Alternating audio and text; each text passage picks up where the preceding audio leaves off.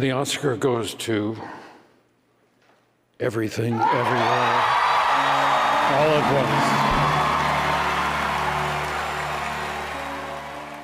Everyone, everywhere in Hollywood loved it. The dazzling multiverse fantasy, everything, everywhere, all at once, stole the show at the 95th Oscar ceremony on Sunday night, taking home seven Academy Awards. Take a look.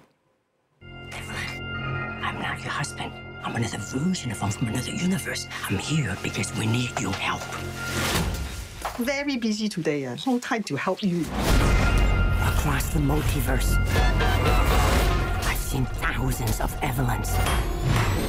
You can access all of their memories, their emotions, even skills.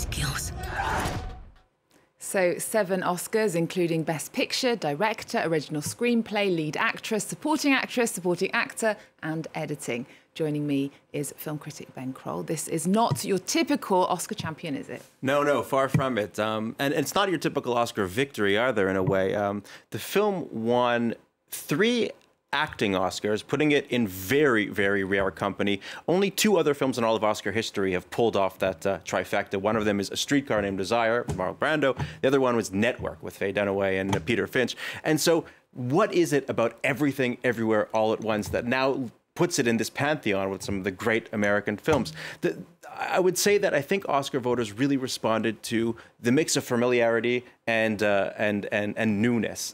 familiarity in the sense that it is thematically of a piece with a lot of Oscar films. It's an immigrant story. It's about a family overcoming strife and intergenerational conflict to really come together to get their piece of the American dream. That's in tone. In actual, in, style, it is a pop culture kaleidoscope. Uh, Kill Bill or The Matrix on 20 more years of internet-addled ADHD. It funnels all sorts of different styles, not only film styles, it also lists from music videos, video game narration, and um, and even online hypertext culture to create something that is both thrillingly unique and uh, and somewhat comforting as well. Oh yeah, feel good. Well, it was a historic moment as Michelle Yeoh won Best Actress, the first Asian woman to win the award.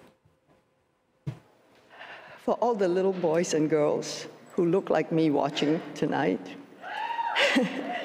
this is a beacon of hope and possibilities. This is proof that dreams dream big and dreams do come true. Well, the film, film won two other acting prizes, including for Ke Huy Quan, who was the child star in two of the biggest uh, movies of the 80s, Indiana Jones and The Goonies. Um, but he gave up on acting as the roles dried up, yeah, he? Yeah, he really fell off after you know making his mark on the films that marked our childhoods as well. Uh, he didn't act for about 20 years. He finally got this choice role, uh, got brought to him by his agent, incidentally. His agent was his co-star in The Goonies. He gave up acting, became an agent. Ke Huy Quan, he decided to keep on trying at it for a few years. He finally landed this role in Everything Everywhere All at Once. The film ended, the, rap, the, the production ended, and he didn't get another role for a year. And he called the producers and he said, I've lost my insurance. I don't know what to do. Just tell me if I'm good in the movie. Uh, and you can see by the ovation that he got last night and by the incredible reception that he received in the room and online that I don't think he'll ever have to ask that question again.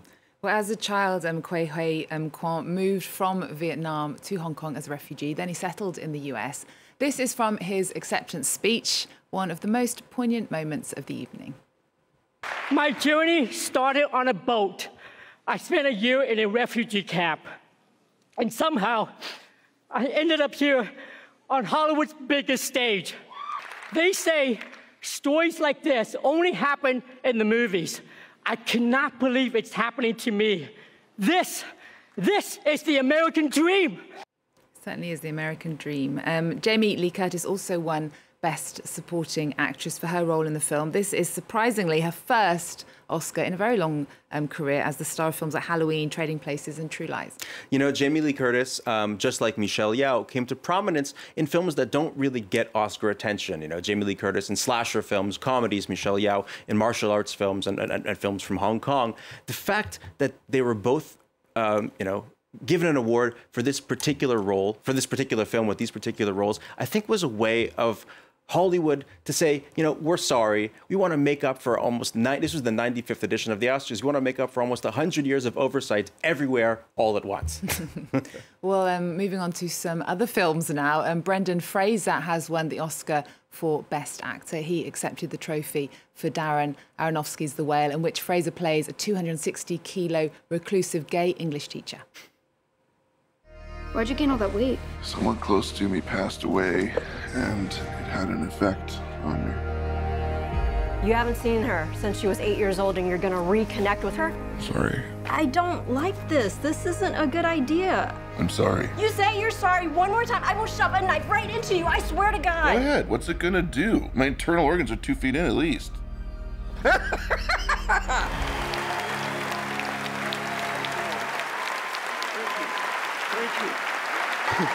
So this is what the multiverse looks like. oh, my goodness. Thank you again, each one and all. I'm so grateful to you. Good night.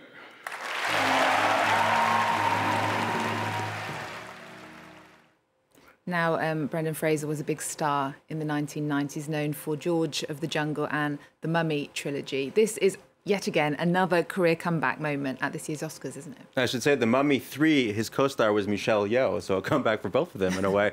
But um, yeah, I, you know, the uh, the Whale is a challenging film. I mean, it's a it's an adaptation of a dark and brooding play, and it has a an actor who you know, aged out of the leading man roles into a more character actor setting. And I think that the award for Best Actor was in also was in so many ways an award for his own career path. I mean, Brendan Fraser has come forward as a victim of abuse at the hands of uh, people in Hollywood, and he's been he's called people out, and he's tried to build a career, um, you know, on, on, the, on the sort of the ashes of the the difficulties that he had to go through. And this was, in a way, a phoenix rising from those ashes moment, and it was an extremely uh, warm and well received prize, as much for the actor as for the role.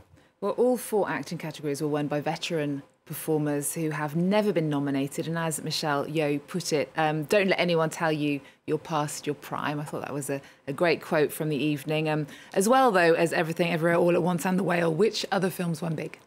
Uh, well, one of them in particular, All Quiet on the Western Front, and that racked up uh, four wins, including uh, Best Cinematography and Best Foreign Language Film.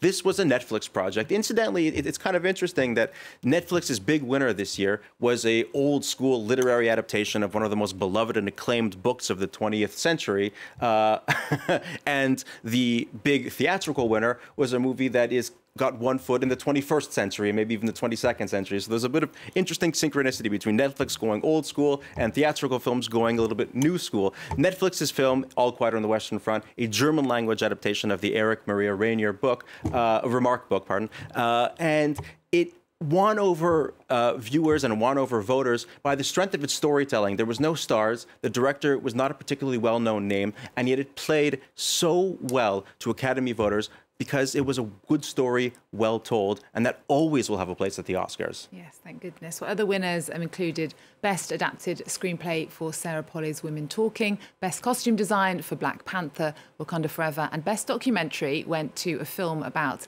anti-Putin um, dissident Alexei Navalny. Now, Avatar and Top Gun won prizes, but James Cameron and Tom Cruise weren't there, even though they are the two men credited with getting bums back on seats in cinemas around the world after COVID. Where were they? Uh, well, counting their billions at home, I guess.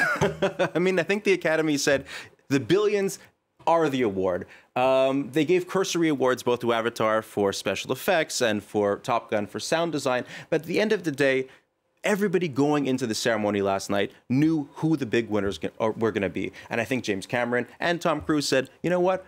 I'm going to stay home. I'm going to count my money because I know that my film is not going to be the big winner. It was a very predictable ceremony, and it was very intentionally so. Well, we're never going to forget um, last year's headlining grabbing uh, controversy where Will Smith um, slapped Chris Rock during the ceremony. The biggest moment this year, though, seemed to be a donkey on stage. Yeah, yeah. Will Smith made an ass of himself, and this year there was just an ass on stage. But um, yeah, no, it, it, probably the biggest moment was a uh, deglammed performance by Lady Gaga. She was in torn jeans and a ratty T-shirt, no makeup, no great costumes like she's known for.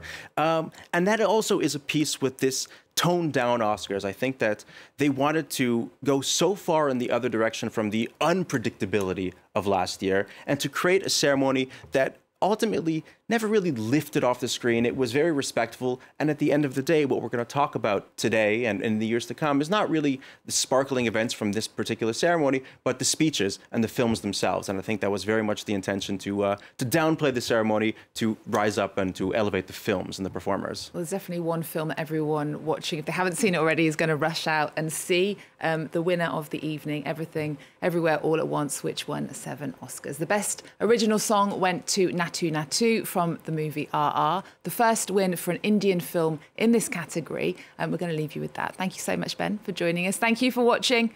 See you next time.